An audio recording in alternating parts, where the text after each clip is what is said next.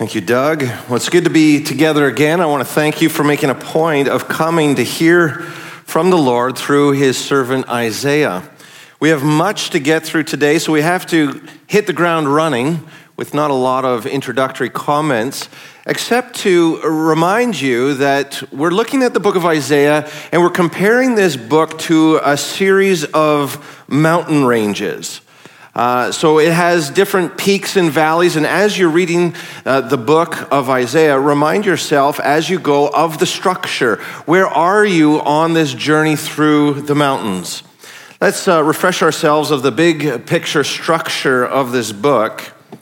We started last week, or last week, yesterday, looking at the first major section, which is chapters one through six. And these really are the introductory chapters for the book. And, and they present to us a dilemma. On the one hand, we have the present reality of God's people. They're sinful, corrupt, self seeking, religiously hypocritical, idol worshippers. They don't care about the poor and the marginalized, God's justice or righteousness. Uh, they exalt themselves. And then on the other hand, we have God's promised reality where they will be holy. They will live and dwell with God forever, and they will be a light to the nations as people from all over the world come to Jerusalem to worship Israel's God. And in chapter 6, that gets slightly resolved for us. Uh, as goes Isaiah, so goes the nation. And as goes the nation of Israel, so goes all of the nations.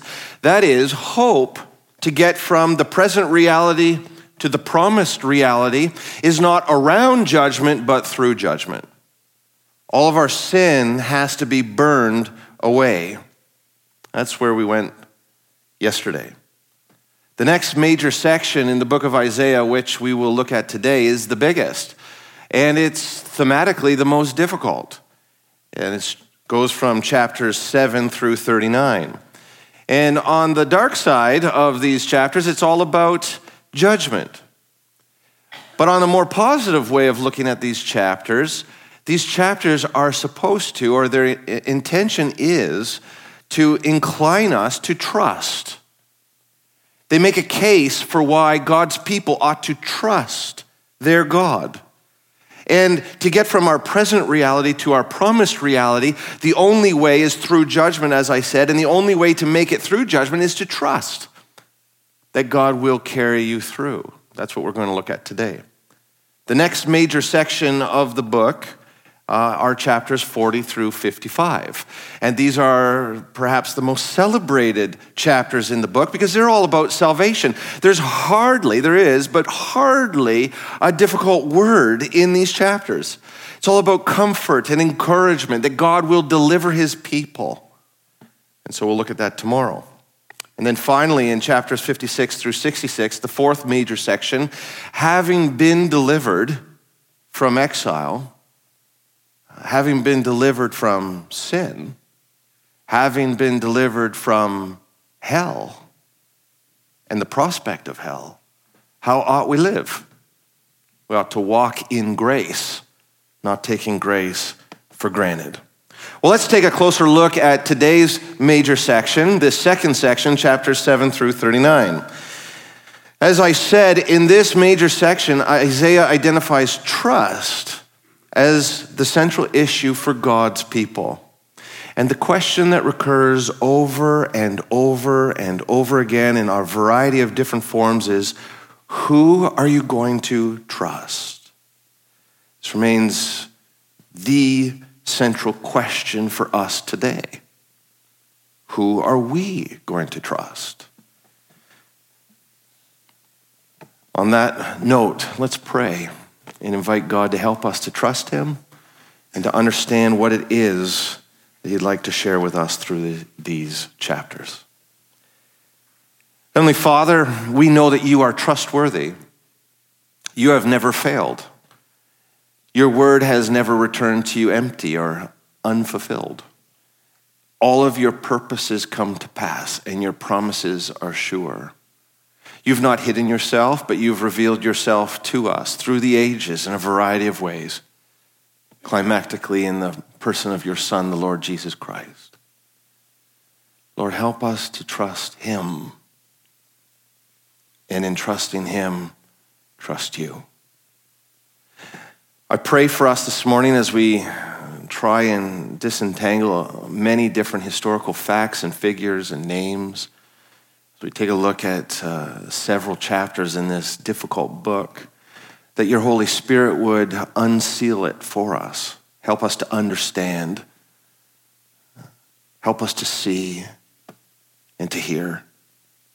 And I know and we know that this is entirely by your grace in the ministry of your Holy Spirit.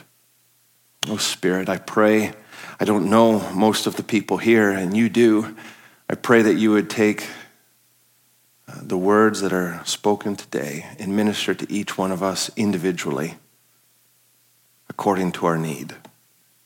I pray this in Jesus' name. Amen.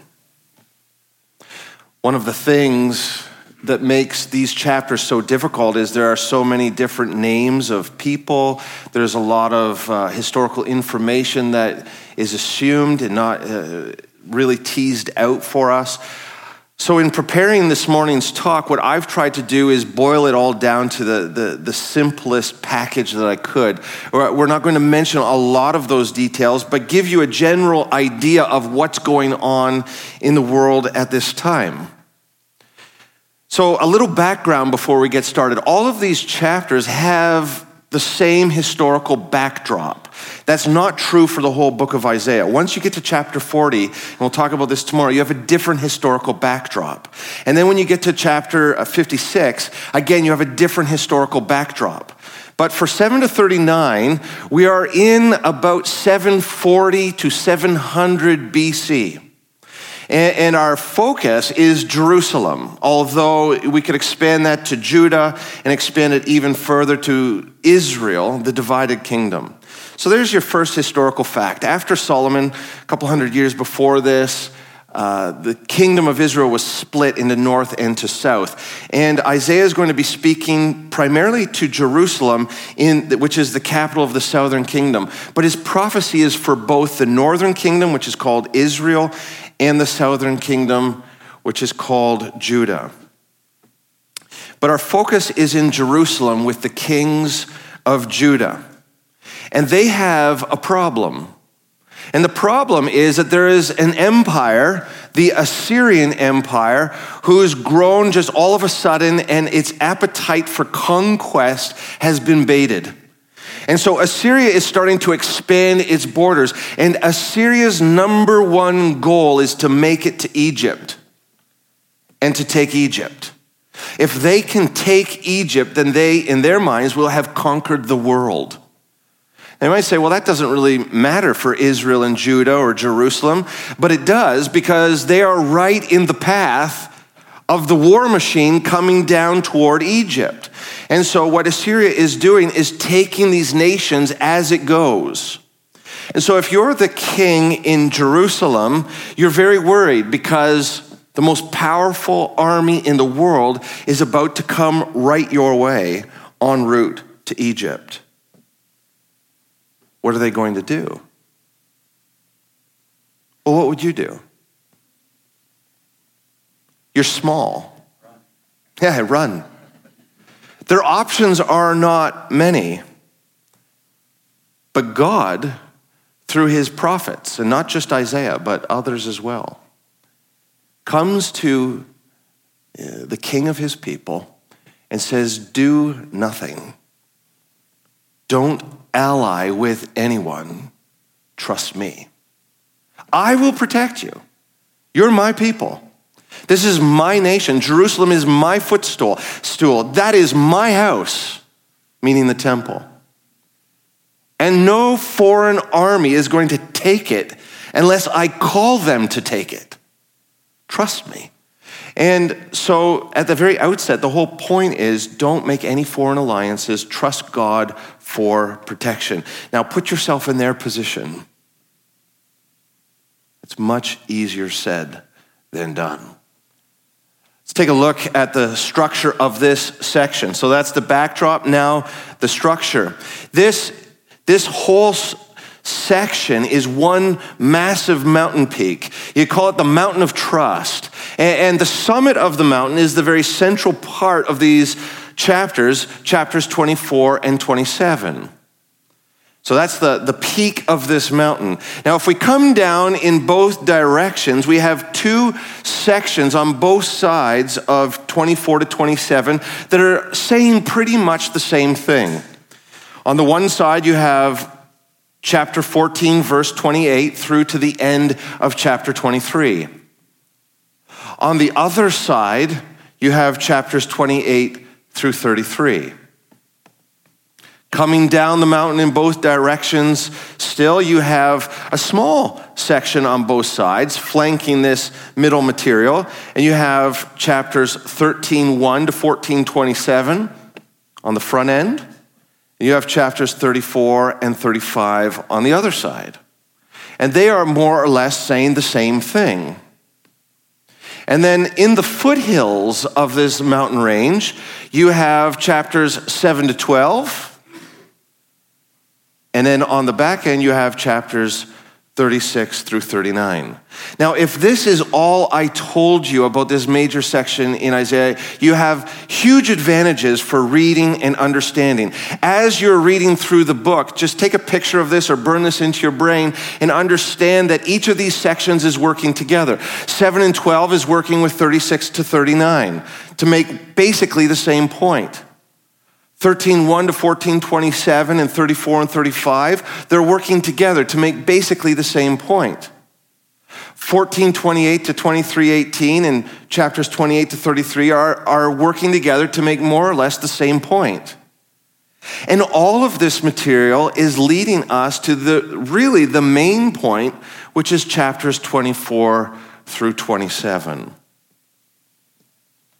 Now, this whole major section in the book of Isaiah, which is chapter 7 through 39, is bracketed by what I'm calling the foothills.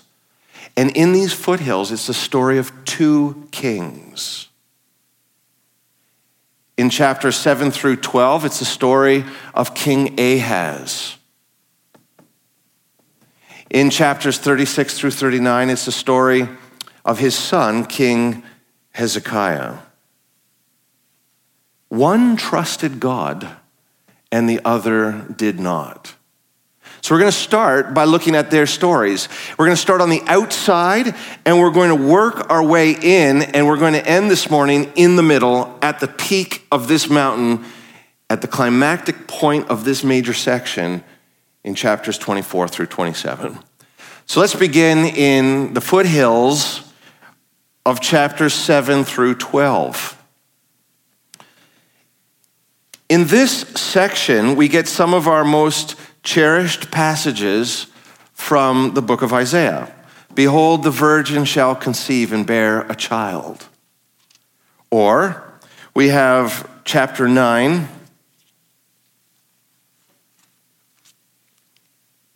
verses 6 and 7. For to us a child is born to us a son is given, and the government shall be upon his shoulder, and his name shall be called Wonderful Counselor, Mighty God, Everlasting Father, Prince of Peace. Of the increase of his government and of peace there will be no end. On the throne of David and over his kingdom to establish it and uphold it with justice and with righteousness from this time forth and forevermore.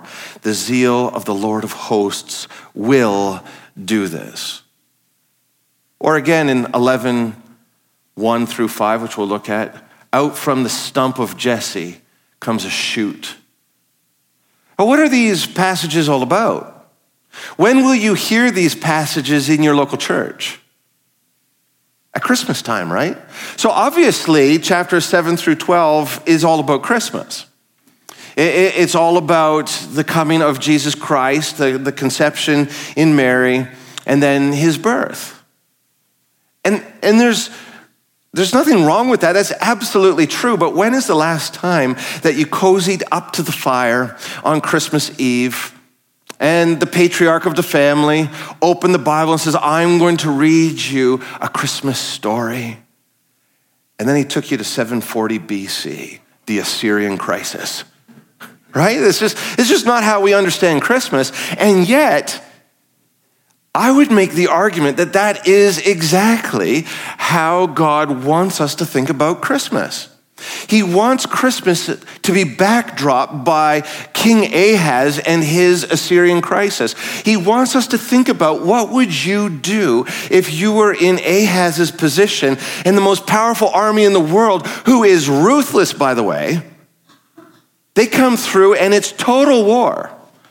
Once they conquer you, the kings are publicly tortured and killed in front of the people, and then the people are systematically removed. Brutal. Is that the backdrop to Christmas that we often think about? Let's talk about this Christmas story.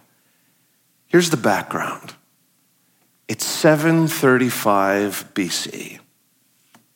King Ahaz is on the throne of Judah in Jerusalem, and he can't sleep. And he can't sleep because his two closest allies have declared war on him Israel to the north, and to the north of them, Syria. Not to be confused with Assyria. Israel and Syria are afraid of the empire Assyria coming in. And so they said, Our only hope is to bind ourselves together and to, to, to form a coalition. So hopefully we'll have just enough strength that Assyria, when they're coming through, will say, It's not worth our time or our energy or our casualties. We're going to go around these three countries and just take out Egypt. So King Ahaz can't sleep because he doesn't know what to do. Israel and Assyria want to declare war on him because he doesn't want to go into their coalition. So he's stuck between a rock and a hard place. Everyone wants to destroy him. Enter the prophet Isaiah. Isaiah comes to King, Ahaz while King Ahaz is by the washer's pool and he's surveying his defenses. And Isaiah says, Don't worry about any of these foreign powers. God will protect you. King Ahaz is like, I don't know. Like, I want to believe, but I don't believe. And Isaiah says, Well, ask for a sign. Any sign, as high as heaven or as low as Sheol. God's going to protect you. No, I don't want to bother God. You know, he's probably too busy to give me a sign, and I'm kind of too faithful anyway. And then that was all a farce. He doesn't believe. He doesn't trust God, and Isaiah knows it. And so then Isaiah says, You don't believe, you don't trust, therefore, this is what's going to happen. God is going to protect you from Israel and Syria, but Whereas Assyria was going to go around you and go down, now they're going to take over all of Judah. I wanted you to drink from a gently flowing stream. But instead, rushing water is going to come through your land, and you're going to be drowning up to your neck. And the image there is that the only thing left in Judah is going to be Jerusalem. Judah's going to fall, but Jerusalem will remain an act of God's grace. In spite of Ahaz's total lack of faith, total lack of trust, God is gracious to him, saves Jerusalem. And that's the context for our, these beautiful passages about Emmanuel, about a child king. God says, you're not a very good king, but I love my people, and I'm going to give them a king who trusts me. He's going to have the trust of a child. And that's what these are all about. I'm going to give you a child. Unto us a child is born, unto us a son is given. And the government will be upon his shoulder, and he will trust me. Going over to 11, verses 1 through 5. There shall come forth from a shoot from the stump of Jesse and a branch from his roots shall bear fruit. And the Spirit of the Lord shall rest upon him the Spirit of wisdom and understanding, the Spirit of counsel and might, the Spirit of knowledge and the fear of the Lord. And his delight shall be in the fear of the Lord. He shall not judge by what his eyes see. That's a rebuke against Ahaz. Or decide disputes by what his ears hear, but with righteousness he shall judge the poor, and decide with equity for the meek of the earth. He shall strike the earth with the rod of his mouth, and with the breath of his lips he shall kill the wicked. Righteousness shall be the belt of his waist, and faithfulness the belt of his loins. Ahaz, you're a bad king, but I'm going to give my people a good king. Now, this is one of the big questions of the book of Isaiah. Who is this king? Who is this king that will trust God? And one of the questions is is it Hezekiah? Let's go to Hezekiah. Let's go to the other foothills on the back end of this section in chapters 36 through 39. In order to do this, we have to fast forward 35 years. It's 701 BC. Some things that we skipped over in chapters 8 and 10 is that God said uh, that, that Assyria would come in, and oh, I guess I did mention it, and they would uh, destroy Judah and lay siege to Jerusalem that Israel and Syria would be destroyed. Well, all that's happened. In the last 35 years, all, the judgment that God had proclaimed against Ahaz has come to pass. Assyria has come in and destroyed the whole region. All of Judah has been destroyed by Assyria, and only Jerusalem is left. And Assyria is about to raise up siege works around the city. And Ahaz's son Hezekiah is faced with a dilemma. He is on the throne of Judah in Jerusalem, and he can't sleep because Assyria is knocking at the door. And if Assyria gets inside the city walls, they will ruthlessly torture him, his family, and what's left of the nation. What should he do? Enter the prophet. Isaiah has been prophesying for almost 40 years. And he comes with the very same message to the son of the king who failed to trust God. He says, Do nothing. God will protect you. Trust that you are his. He loves you and he will not let anything come to pass. What does Hezekiah do? If he fails to trust God, what will happen? Jerusalem will fall. The most amazing thing about Hezekiah is he goes to the temple and he lays everything out before the Lord. And he says, Oh Lord, I am having a really hard time trusting you. I've got my diplomat down in Egypt all I got to do is send the word, and I've got the second most powerful nation in the world at my back. Do you really want me to do nothing? Do you really want me not to call on Egypt for help? And the Lord meets him, and through the prophet Isaiah reassures him do nothing. Do not put your trust in any foreign alliance. Do not put your trust in Egypt. And so Hezekiah does what few of us in this room would do in such circumstances. He trusts God. And he does nothing, and he waits, and he trusts. And in one night, the Lord kills 185,000 Assyrian soldiers camped all around Jerusalem. And Sennacherib, the, the king of Assyria, goes home. Now, that is a test in trust that few of us will ever, ever, ever have to match.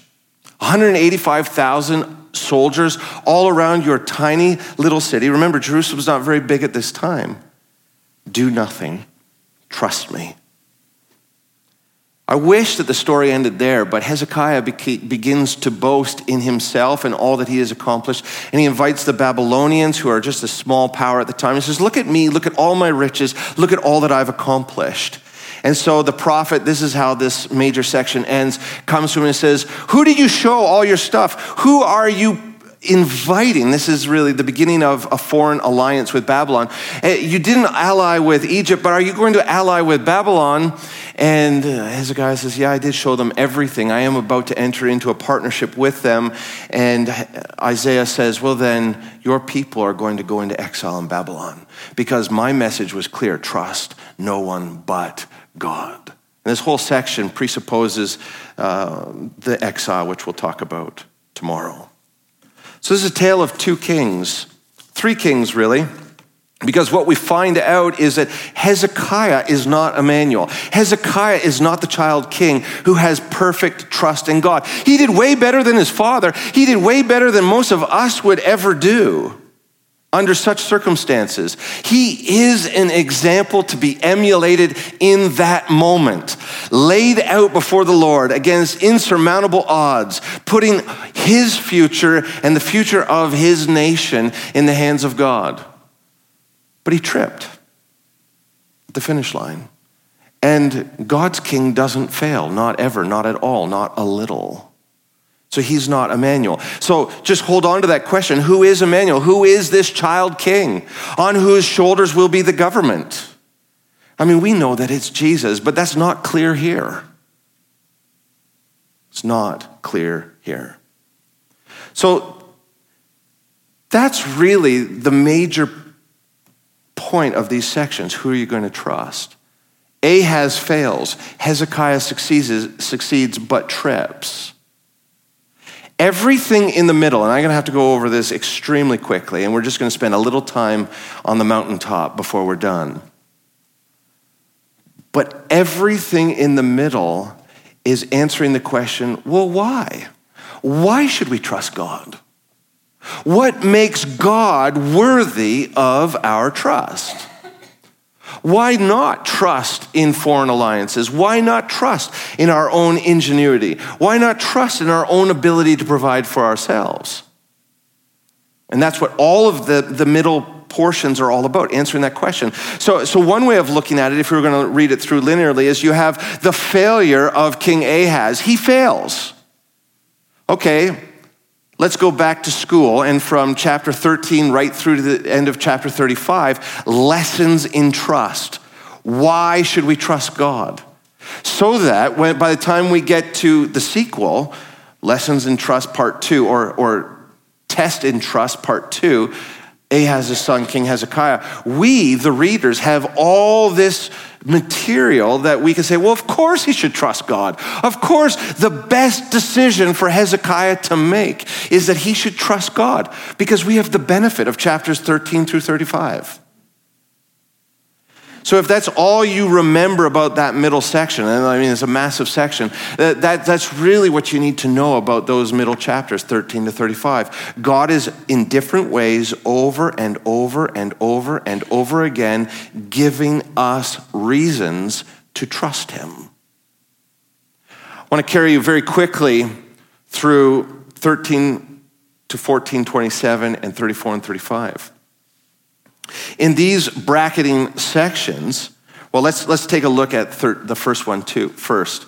As we ascend up on, uh, after chapter 12 into chapter 13 and following, we get two oracles one against Babylon and one against Assyria. Well, why Babylon and Assyria? Why, why pick those up? Well, Babylon and Assyria both represent the zenith of worldly power at different times in Israel's history. And in these oracles, God makes the point very clear they're nothing. What? Assyria is nothing? Babylon is nothing? Exactly. Compared to the power of God, they're like grasshoppers. They, they think that they're equal to God. They, they have tried to ascend to the power and the glory and the exaltation of God, but God's going to humble them, He's going to judge them, and He's going to bring them low. We're all the way back to Sunday night when I talked about There's only one who is exalted, and that's God. So Babylon and Assyria, they look powerful, they look scary, but they're not, not compared to the power of God. And in fact, in chapter 14, 26, the point is made very clear. I'm not really talking about Babylon and Assyria here. Yes, I'm going to judge them, says God. Yes, I'm going to bring them low, but this is the purpose that is purpose concerning the whole earth. And this is the hand that is stretched out over all the nations. If God can take down Assyria and Babylon, there is no nation on earth that is God's equal. That's the point. Same point is being made in chapters 34 to 35. In chapter 34, you have this imagery of the whole universe rebelling against God. And so God brings the whole universe under condemnation and makes it a wasteland. You mean the whole universe doesn't compare to the glory and power of God? Precisely. And then in chapter 35, God says, But after I have humbled and destroyed the universe, I'm going to raise it up and make it fruitful again. I can tear down and I can build up. That's what those sections are about.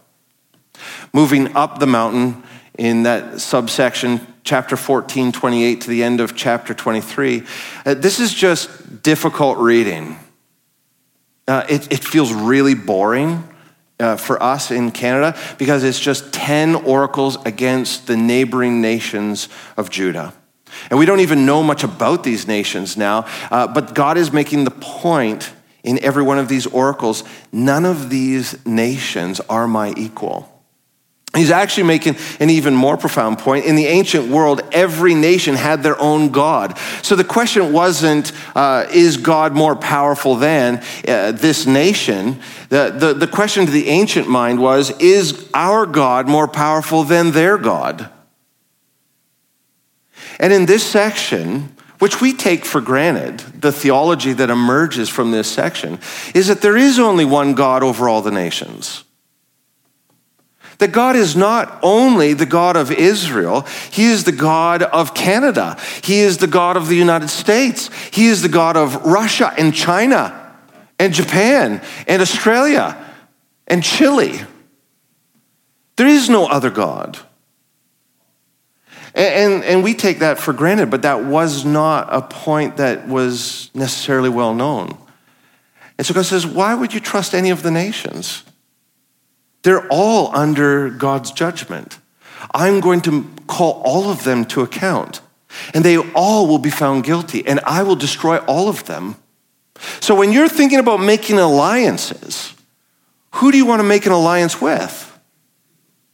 Do you want to make an alliance with a foreign nation who's under my judgment? Or do you want to make an alliance with me? The all powerful God of the nations. And that's precisely the same point that he makes in chapters 28 through 33. And, and here we're really zooming in uh, on Hezekiah's reign. And the whole question through these chapters is should we go to Egypt or not? Should we trust Egypt or not? Assyria is a massive problem for us. Egypt might be of some help. Should we form an alliance? And at the beginning of the chapters, it seems as though Hezekiah is thinking, yeah, I think that would be a good idea. And so in these sections, judgment in chapter 28 is predominant, and there's just a little bit of hope. But then as we move toward the end, you can see almost Hezekiah changing his mind, although it's not explicit. And at the end, there's a lot of hope and a little judgment. So by the end of 33, there's the promise of a king again. Who is this king? Is this Hezekiah who's decided not to trust in Egypt, or is it the king that was promised in chapter 7, chapter 9, chapter 11? Can't resolve that for you here today. So everything to, around the summit is giving us reasons to trust God. And now we get to the central section or the central subsection of this major section. And this is, this is the slam dunk. This is where God says, You really want to know why you should trust me? I'll tell you why. And now we ascend above history. In the book of Isaiah, there is no peak in the mountain range that is the book of Isaiah that is higher than this one. This gives us the highest view of God's promises. It gives us the highest reason, the greatest proof for why we ought to trust God. And, and what we have to do here is not look at if everything else from 13, chapter 13 to 23 and 28 through 35, if all of that is more or less looking at the historical context of King Hezekiah, when we get to chapters 24 and 27, we are now at the end of history. Isaiah fast forwards to the end of human history, and we get a panoramic view over all of time and space, everything that has come before, and we're at the end of time. And what we find out at the end of history is that the whole world will come under the judgment of God. Open your Bibles to chapter 24.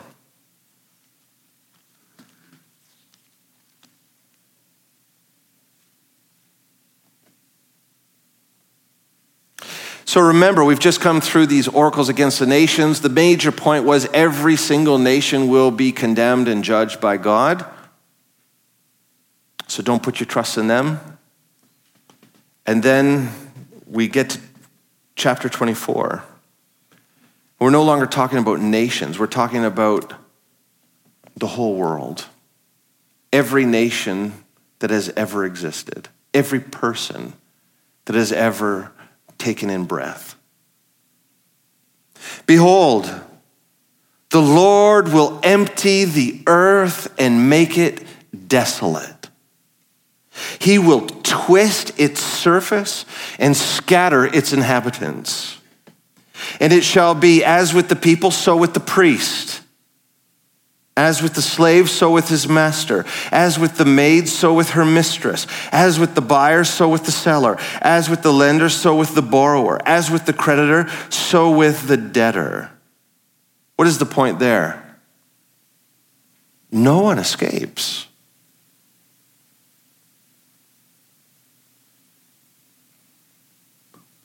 The earth shall be utterly empty and utterly plundered, for the Lord has spoken his word.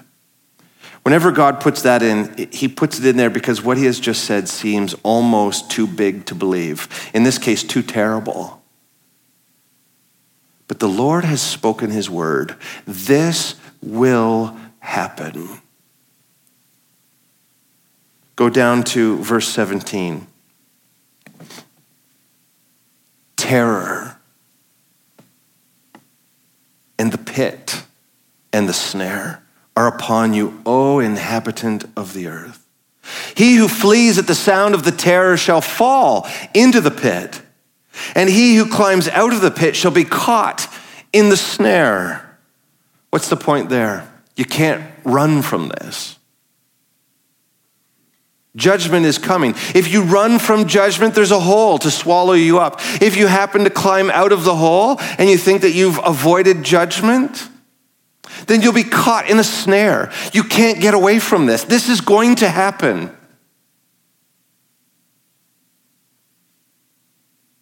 For the windows of heaven are opened, and the foundation of the earth tremble. The earth is utterly broken. The earth is split apart. The earth is violently shaken.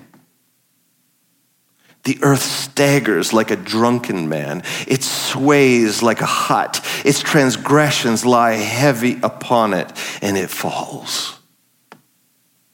And it will not rise again. In case you missed it, the imagery here is of the flood. The windows of heaven are open, the foundation of the earth's tremble.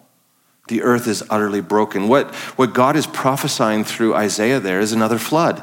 Yeah, but didn't he say that he would never flood the earth again? Oh, precisely. And we get a, a real answer to this in uh, Second Peter, where it's, it's not going to be devastation by water, it's going to be devastation by fire which may be metaphorical, but the point is this uh, total destruction. And you can't escape it. Now, remember the context here, right? This is all giving us reasons why we should trust God. The reason that we put our trust in God is if you don't put your trust in God, you will be judged and condemned. So, yeah, foreign alliance might, might look attractive, it might give you some short term gain. But there's a day coming where that alliance will mean nothing. If you can't trust God during the Assyrian crisis, how are you going to trust him when judgment comes? That's, that's the point here contextually. But there is some good news, and this is where we transition. The highest peak of this mountain is not despair and judgment. And, in fact, in the book of Isaiah, what we always have to know is that God never desires for his last word to be despair, judgment, and condemnation. It's always through judgment that we get to the highest peak, which is hope and glory and exaltation. And that's exactly where we're going to go now for the rest of our time. On that day, and there's seven on that day uh, sections now for the rest of uh, 24 to 27. We're just going to look at, at this one. So there's seven things that are going to happen on that day. What day? Judgment day. On that day, the Lord will punish the host of heaven in heaven and the kings of the earth on the earth. In other words, there's no rebel power that will escape judgment. This is not just for human beings, it's for demonic angels, it's for Satan, it's for every power that has rebelled against God. No one escapes. And that should be good news if you're on God's side. All the rebels will be gathered together as prisoners in a pit. They will be shut up in a prison. And after many days, they will be punished. Even the moon will be confounded and the sun ashamed. Again, we're talking about a judgment of cosmic proportions. That if you're Hezekiah, makes your crisis seem small. You see, I just want to remind us of how this works together. Oh, the Assyrians are nothing. There's a day coming that's much bigger than this. Now, look at this positive promise. For the Lord of hosts, that is the Lord of armies, reigns. Who reigns? Kings reign. On Mount Zion and in Jerusalem, and his glory will be before his elders. Now, just little tag this as we go forward. We'll explore it more tomorrow. But, but Isaiah presents something profound here that he doesn't resolve. He promised a king in chapters 7, 9, and 11 and 33. We don't really know who that king is. Maybe it's Hezekiah. But here we're told that the king who will reign is the Lord of hosts, God himself. Yeah, but in chapter 9, we were told that it's a descendant of David. How is a descendant of David and the Lord God going to reign as king in Jerusalem on Mount Zion? Well, Isaiah never resolves it. And for more than seven centuries, I don't know how God is going to do that. Now, we have the answer, but let's not be so smug. Look at how wonderful this is. When this day of judgment comes, one of the promises is that the child king will come too. The child king, which is God and he's going to reign, and we will behold his glory. Chapter 25, 1 to 5 is then uh, Isaiah breaks out in praise. Oh, glory to God. This is amazing. As much as I don't want judgment, on the other side of judgment is the glory of God reigning in Jerusalem as the king and revealing his glory to his people on that day. So, who are you going to make an alliance with? Go down to verse 6. We're still on that day. On this mountain, the Lord of hosts will make for all peoples a feast of rich food, a feast of well aged wine, a feast of food, rich food full of marrow, of aged wine, well refined. On that day after judgment, God's going to host a party, and Steve will finally get his invitation. and there will be dancing, and there will be feasting. And look what God, the King, the host of the banquet, will eat at the feast. And he will swallow up on this mountain the covering that is cast over all peoples, the veil that is spread over all nations. He will swallow up death forever.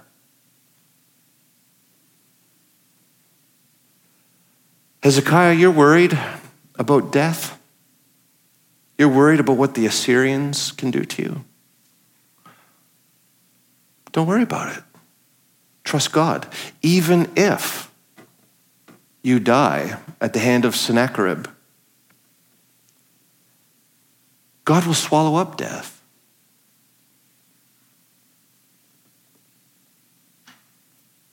And the Lord will the Lord God will wipe away tears from all faces and the reproach of his people he will take away from all the earth.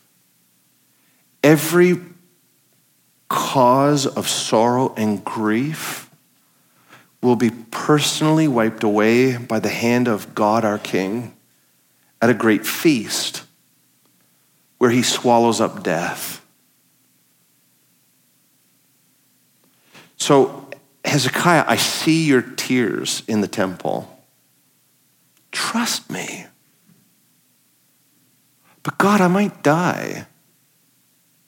Trust me. I don't have much time for much more, but I, I can't help but go to 2619. God, I might die. That, that really is the worst case scenario, right? That you or those that you love will die.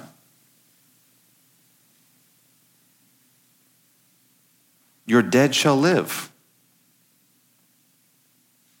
their bodies shall rise.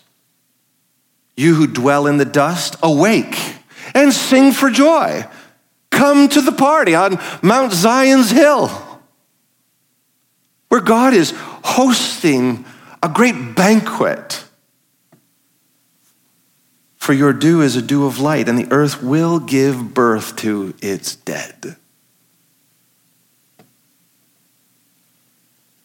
And the reproach of his people he'll take away from all the earth. All of the, the, the reason that we should be ashamed, and there's much reason, it's all going to be washed and burned away.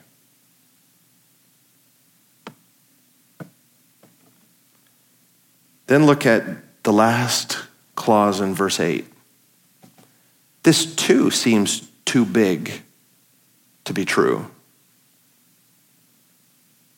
But this is what it says For the Lord has spoken.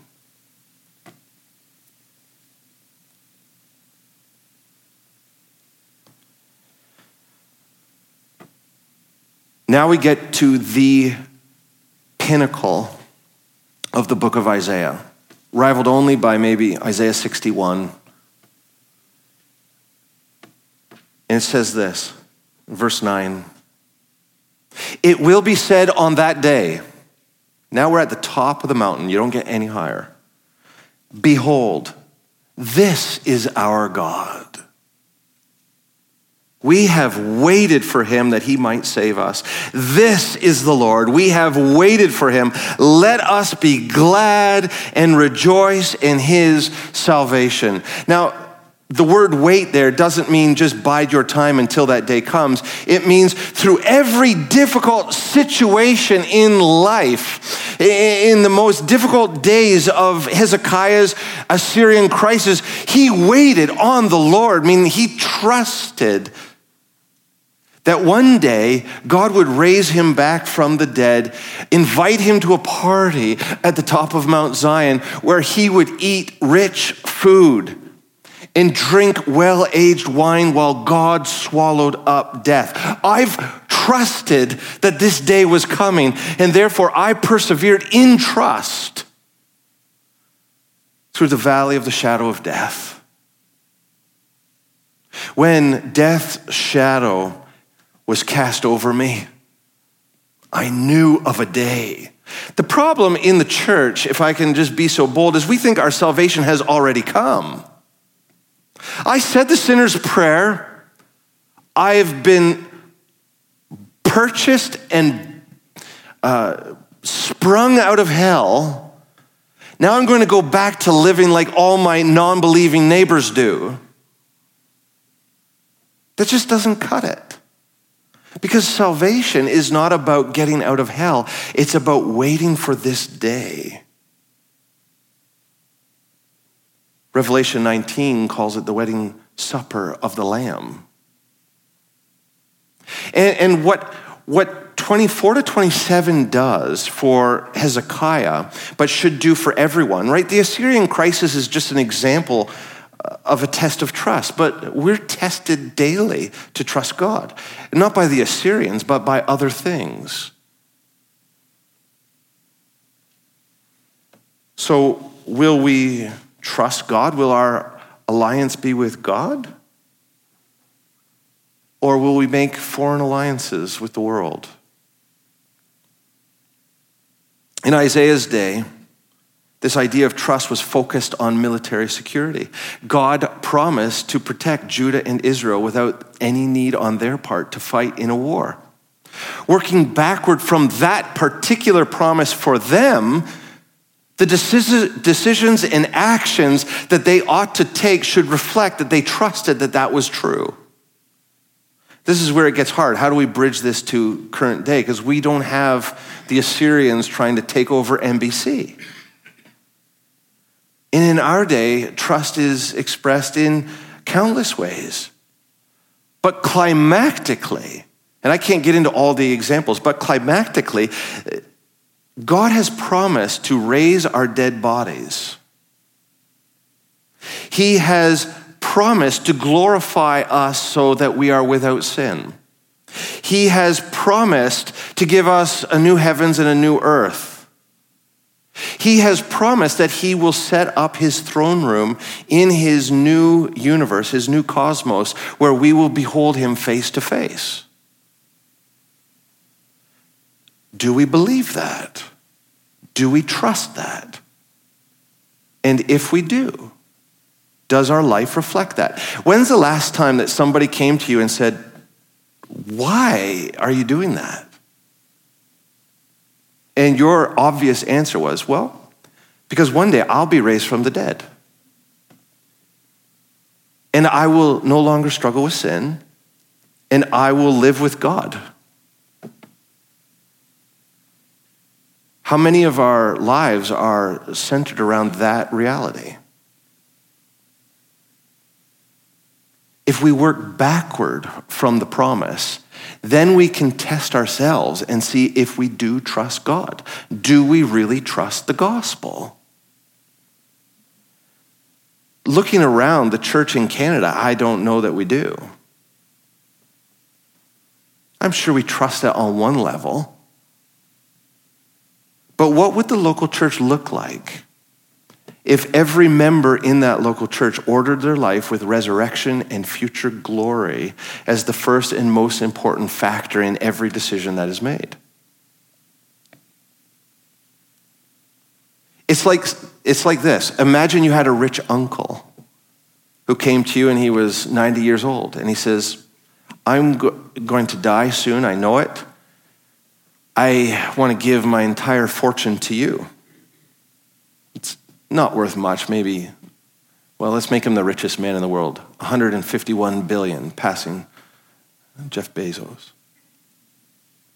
If you knew that within the next decade, $151 billion was coming into your bank account, would that change the way you live your life today? You don't have that money in your bank account today, but you know it's coming. That's exactly the same principle that we should be using. We're going to be raised from the dead. We're going to live forever with God. So, why doesn't our lives reflect that? Imagine the kind of risk that we could take for the glory of God and for the extension of His kingdom if we truly believed and trusted in the promise of resurrection and glory. A life that truly trusts in the promises of the gospel will not look like the life of an unbeliever. We don't have to live for today.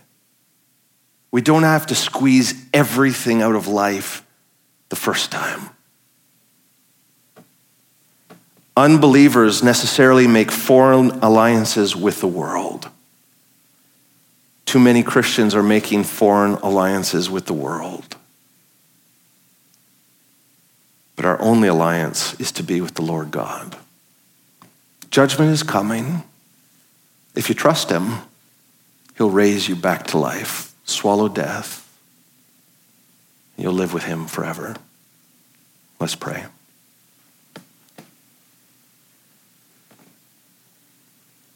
Oh God, there's so much material here, and I'm, I'm trusting in you to minister to each person here.